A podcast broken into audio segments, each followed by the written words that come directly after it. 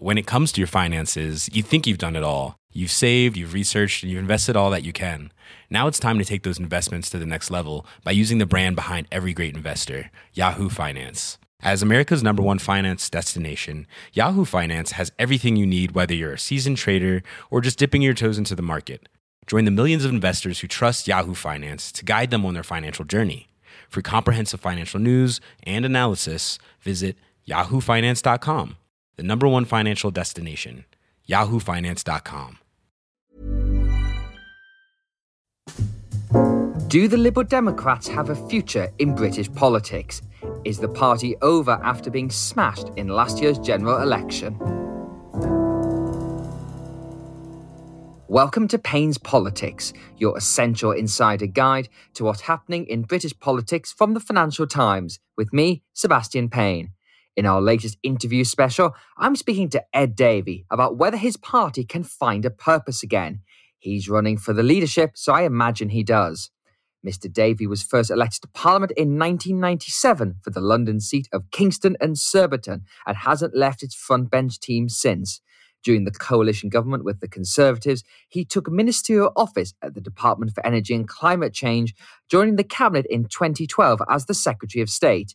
He lost the seat at the 2015 election, but bounced back two years later. Since the former leader Jo Swinson lost her seat at the 2019 election, he's been the Lib Dems' acting leader. So, Ed, thank you very much for joining us on Payne's Politics. Good to be with you, Seb. So, how's the leadership contest been for you? It's all happened in lockdown, really. So, you can't do the debates, the normal campaign things that you do. How have you managed to communicate with your party members? Well, it's been all over Zoom, and it's been a bit weird because I don't know about you, but I find it difficult to read a room when you're doing it on Zoom. You know, you get some feedback afterwards, what people have said in the chat box and on on Twitter and so on, but it's not like a normal political meeting.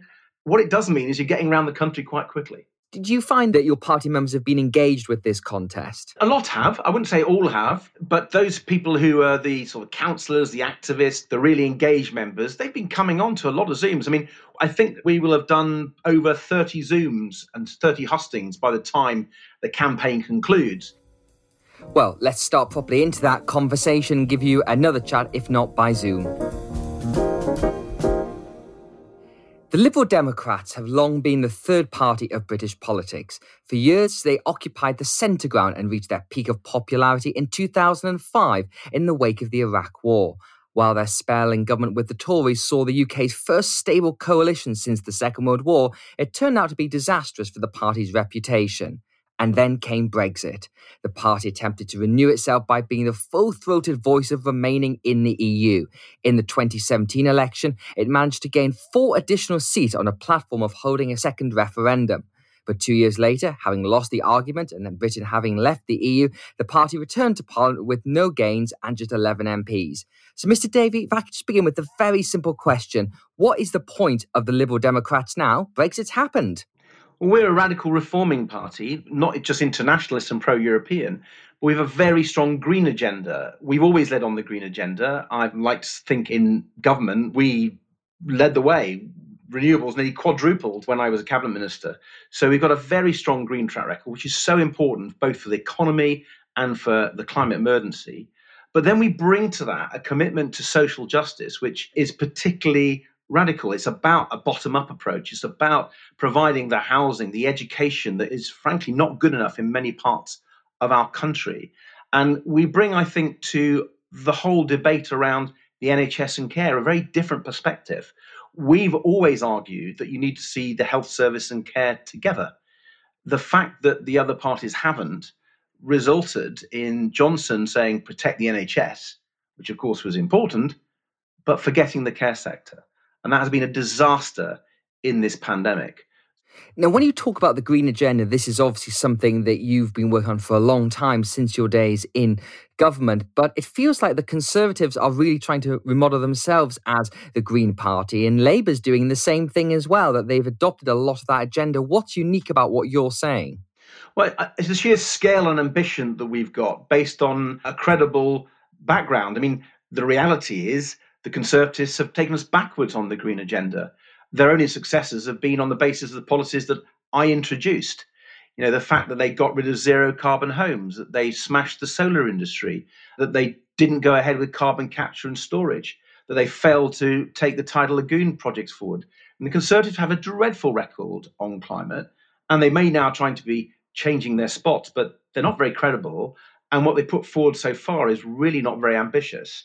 The other parties don't seem to realize how urgent it is and how, given the disaster in British economy because of COVID, this is a massive opportunity to completely change everything. And it needs to be led by a radical green agenda. Now, let's compare your candidacy to that of Layla Moran, who's a much younger recruit to the Liberal Democrats parliamentary party. For listeners who haven't been following this contest, what would you say the difference is between the two of you? Well, uh, there's some obvious ones. Layla's a bit younger than I am, and she's a woman, so there are some obvious differences. But in terms of what we bring to this challenging moment for our party and our country, is different things.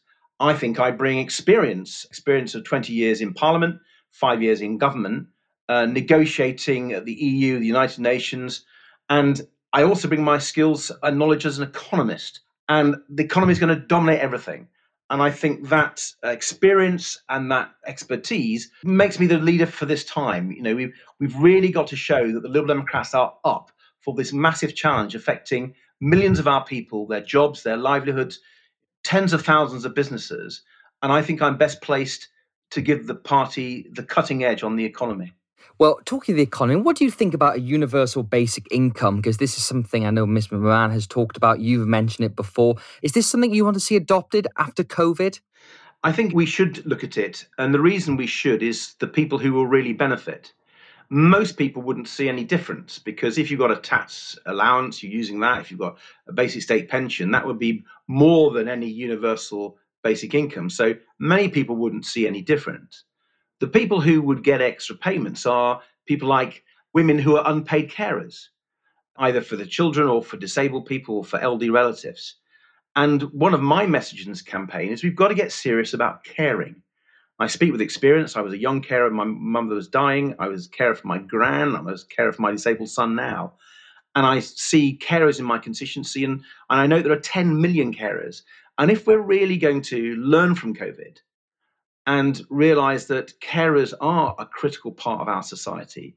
I think a basic income is one of the ways that you can recognize that, as well as recognizing the most vulnerable in our society, who are often the homeless people, people escaping domestic violence, young people in transition, who aren't actually in touch with the welfare state.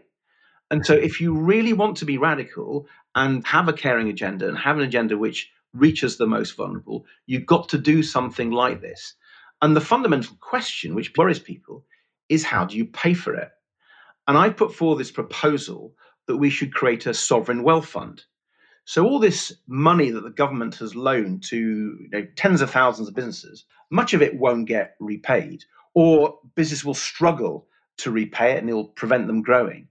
And what I've said is, why don't we allow them, rather than paying back debt, that they should give equity to the government. So the government would hold equity in tens of thousands of businesses, and they put that in a fund which we managed, and the dividends from that fund would help pay for a universal basic income.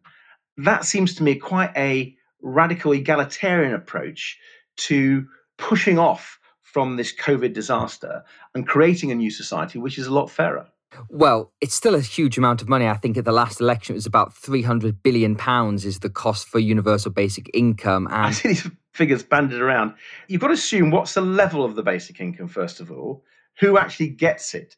And I'm afraid most of the figures I've seen are completely inaccurate to the sorts of things that I'm talking about. So how much would your plan cost then?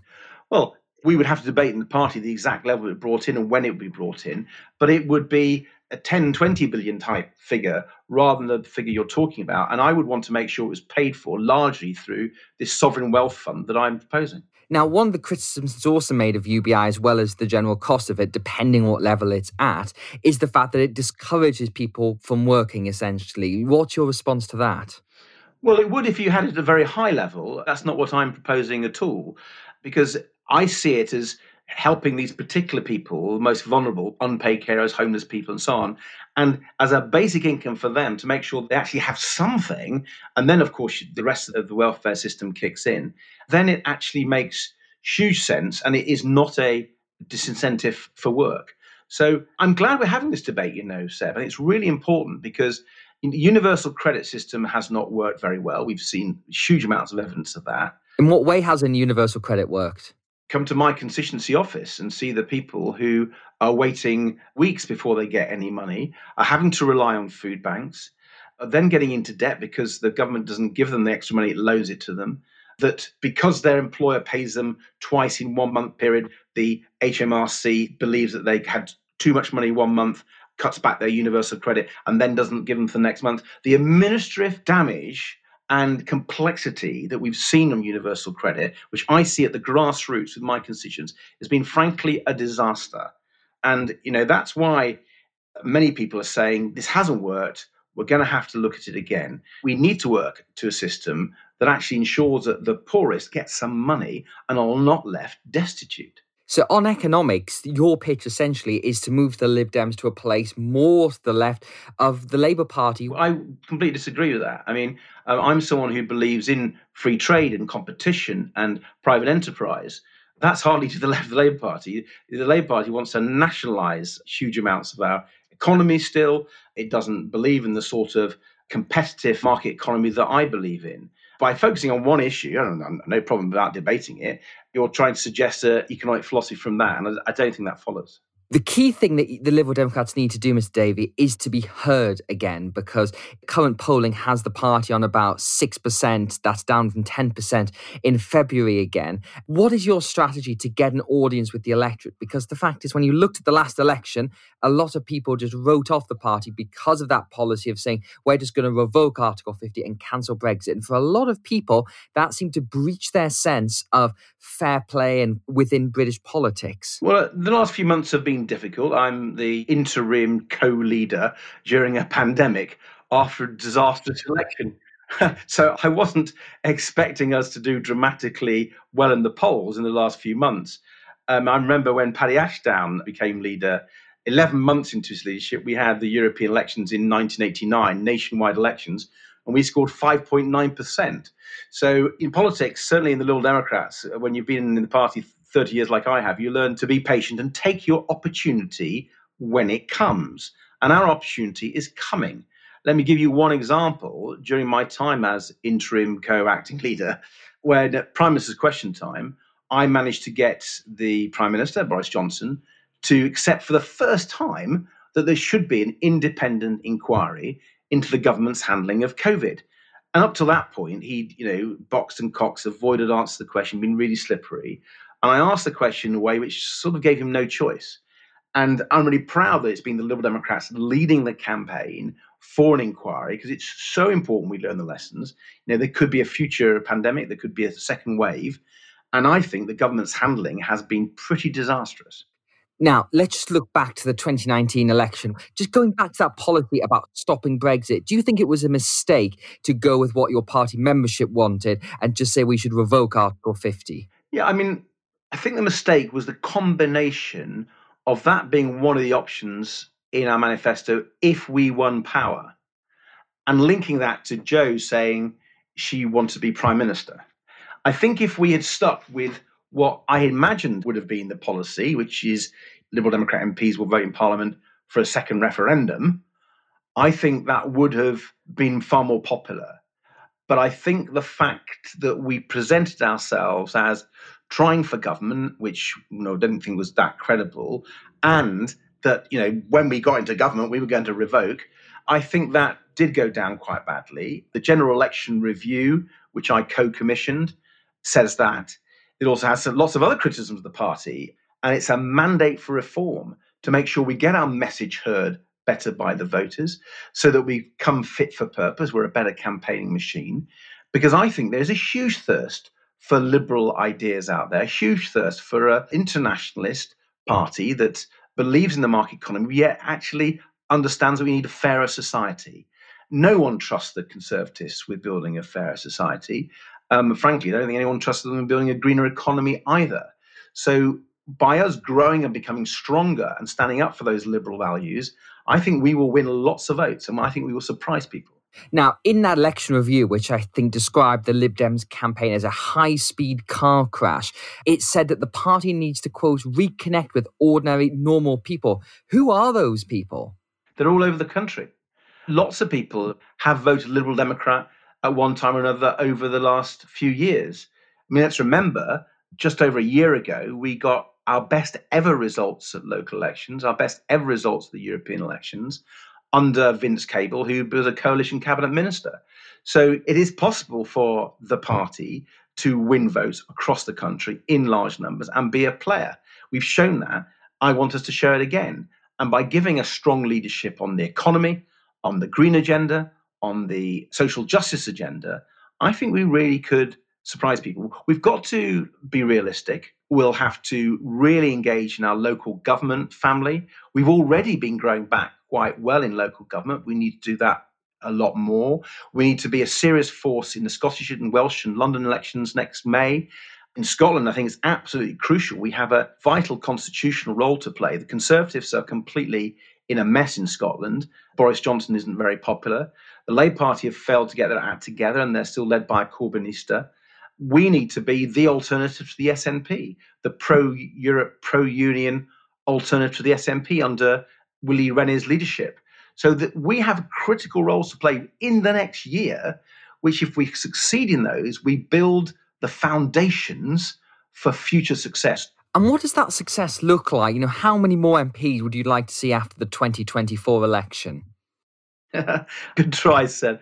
You know, you, you don't make predictions this far out. All I believe is that we can do an awful lot better than the last three general elections. You know, I think this is my seventh parliament. I've seen us at different stages, stronger and weaker, in government, out of government. I know that well led, with a little bit of wisdom and nous, the Liberal Democrats can punch way above our weight and you know help change the government's policies by careful campaigning. The fact that we are the lead party on the demand for an inquiry into COVID, the fact that we've got more credibility on the climate than any other party, this is a good base, it seems to me, to go into our future campaigning. Now, in that election review, it said that there is a danger that we mustn't become a party for middle class graduates. I thought it was quite an interesting sentence because it actually struck me those are the very people the Liberal Democrats can now appeal to because the Conservative Party is already pivoting its policies and approach to speak to the red wall, those areas that they won from the Labour Party for the first time. And in the southeast of England, there's a lot of people out there who were Remainers, who are liberal with a small L who traditionally voted Tory but might not necessarily vote for Boris Johnson's Tory party, by ruling that out, aren't you giving up an electoral opportunity there? I'm thinking of places like St Albans, which you won at the last election, or Guildford in future. Uh, so the general election review doesn't say we, we should ignore middle class graduates. It's simply saying that we shouldn't stop there. I am delighted that you agree that there's a lot of people who would describe themselves as middle class graduates who want to vote Liberal Democrat, and I think that we can get even larger numbers. But you know, I'm also want to make sure that people who are lower middle class, working class, people who are in many different parts of the country, in the north, in the Midlands, in the east of England, Wales, and Scotland, in the southwest, that they see us as relevant to their lives. In this election, I focused on caring, partly because of my own experience, partly because of what's happened during COVID, partly because if we're going to reform the NHS, we've got to get social care right and also because there are 10 million carers out there, according to Carers UK. That's more than three times as many people who voted Liberal Democrat at the last election. I think they're a natural constituency and they're not all middle class graduates. Now, I know how much you'll love looking backwards, but let's just go back to those salad days of 2010 to 2015 when you were in government as part of the coalition with the Tories. Do you have any regrets about serving as a minister because you've recently called the Lib Dems an anti conservative party, but you're the people who put them into power and allowed them to do lots of the things you now want to overturn? Well, in power, we had lots of things that Liberal Democrats wanted to do in 2010 and want to do now. So I fought the Conservatives uh, as an anti conservative politician round the cabinet table and I beat them. You know, they didn't want me to build all these offshore wind farms, they tried to stop me, but I won. And now Britain is the world leader in offshore wind. How many technologies and industries can you say Britain is the world leader when we weren't a decade ago? Hardly any. And it was Liberal Democrat policies, policies that I legislated for, that have seen the price of offshore wind come down from 160 pounds per unit of electricity per megawatt hour to less than 40 by bringing in competition by a partnership between the state with subsidies and special auctions, which has brought in innovation and in private investment and created this almost miracle of a change in our electricity system. It's the reason why coal power stations are you know not generating. We're using renewables. So i'm deeply proud of doing that. And i did that yes in a government that was a coalition with the conservatives. But i showed that we could put forward liberal democrat ideas and win them and get them in place. So do i apologize for nearly quadrupling britain's renewable power? Uh, no i don't You've just made the very good case there for the Lib Dems being in coalition, but in the 2019 election, the party said it wouldn't go into coalition with either Boris Johnson or Jeremy Corbyn. You know, could you imagine going to coalition with the Tories or Labour?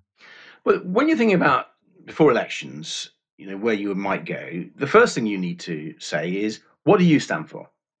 Because actually, you shouldn't insult the electorate.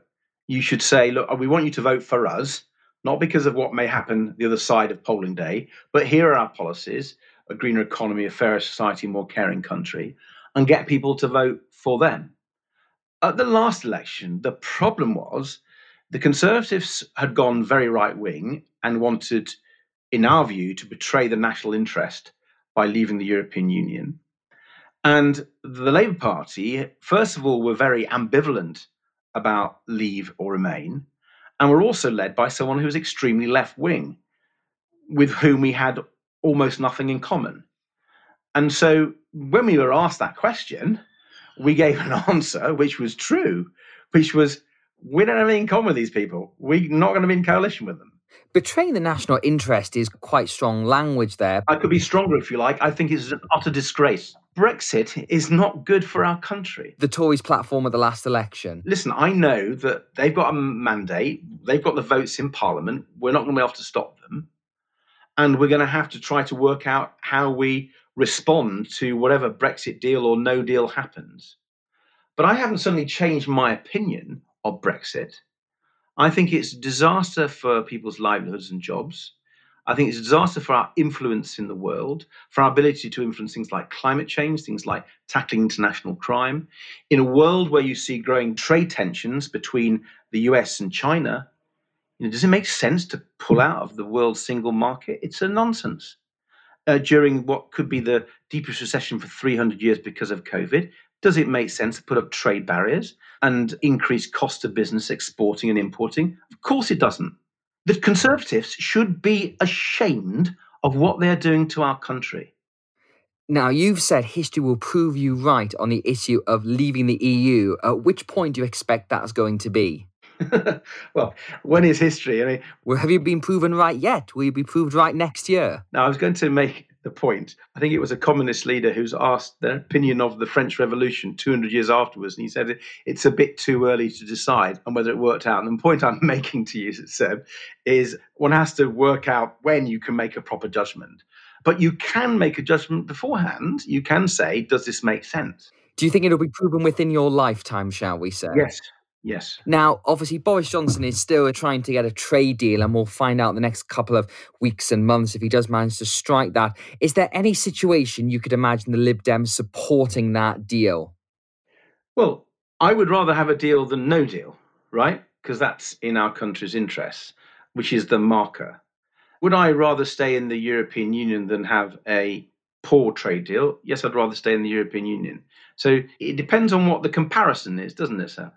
So you're not ruling out supporting the deal then, because we've obviously left the EU now and we are going to leave the single market and customs union at the end of this year. So the question is not about staying or remain in the EU. It's about are we going to have Boris Johnson's trade deal or no trade deal? Well, when we see the trade deal, I'm expecting that it won't be a very good one because they want to take us out of the single market and they want to take us out of the customs union. That a priori, before I even see the deal, means huge extra bureaucracy, lots of red tape for businesses. It means a loss of jobs. So I'm not going to be very keen on the deal in whatever form it actually comes because it's made on a framework which is bad for our economy. Now, let's just look forward to some little campaigning things. It strikes me the Liberal Democrats have this constant problem that you get decent vote shares in election, but not that many seats. And the party's obviously been a long term campaigner for proportional representation. How do you think you can actually win elections in an era when that's not coming? Well, we've shown that we can in recent history. In my time, when I first got into Parliament and I won my seat when I wasn't supposed to, I was number 106 on our target list and we won 47. And the reason I managed to win was we managed to persuade enough non conservative supporters to come behind our flag. It's a idea called tactical voting. When you have this unfair first past the post system, you've got to work out how you play it to your advantage. And at the last election, the right wing nationalists and populists and Brexiteers managed to make it work for them. And the progressives didn't make it work for them. Now, if you go back to 97, if you go back to 2001, the reverse was the case. So it is possible with good political leadership to find ways to defeat the forces of regression and, and nationalism and right wing Brexiteerism, and uh, to do that by understanding that there are ways to get the first past the post system to work for progressives. And clearly, that is in our interests. Have you got expectations for next year's local elections? Because that's going to be a test. You're first as leader if you win this contest to see if you can punch back. Because as you said, you had a very good set of local elections during the Brexit travails. Well, I'm quietly confident. I do expect us to make gains. It's quite early to be making predictions, but we've got some fantastic councillors and some fantastic candidates. And people are very, very up for campaigning now on the, whether it's the green agenda that I've talked about, the Conservatives' failure on caring, the Conservatives' desire to completely reorganise local government at a time of Brexit and COVID and frankly, the shambles of the Conservatives and their continual attack on local government. I think that suggests that we could make real progress at the next local elections.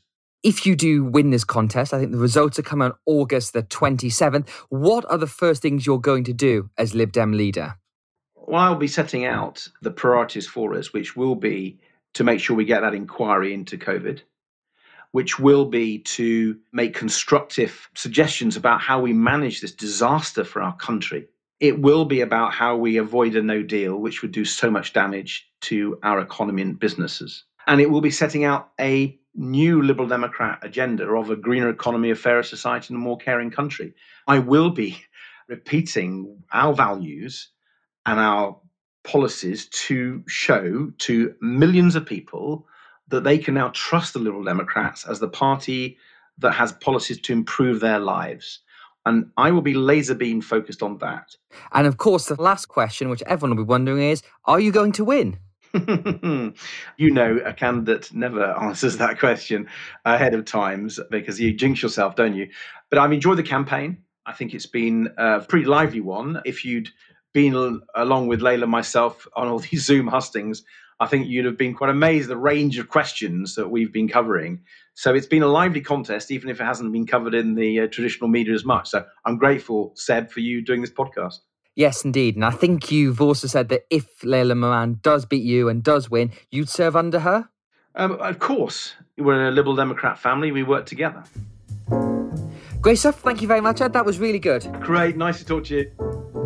And that's it for this episode of Payne's Politics. Thank you very much again to Ed Davey for joining us. And if you like this podcast, then we'd recommend subscribing. You can find us through all the usual channels Apple Podcasts, Spotify, Google Play, and your smart speaker to receive episodes as soon as they're released. Payne's Politics was presented by me, Sebastian Payne, and produced by Fiona Symon, Liam Nolan, and Josh Delamere. Our sound engineers were Louise Burton and Breen Turner, with research by George Steer. As ever, thanks for listening.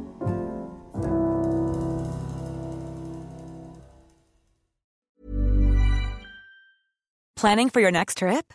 Elevate your travel style with Quince. Quince has all the jet setting essentials you'll want for your next getaway, like European linen premium luggage options, buttery soft Italian leather bags, and so much more. And is all priced at 50 to 80% less than similar brands. Plus, Quince only works with factories that use safe and ethical manufacturing practices. Pack your bags with high-quality essentials you'll be wearing for vacations to come with Quince. Go to quince.com slash pack for free shipping and 365-day returns. When it comes to your finances, you think you've done it all. You've saved, you've researched, and you've invested all that you can.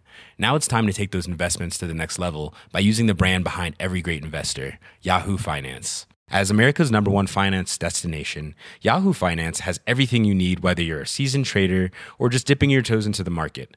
Join the millions of investors who trust Yahoo Finance to guide them on their financial journey.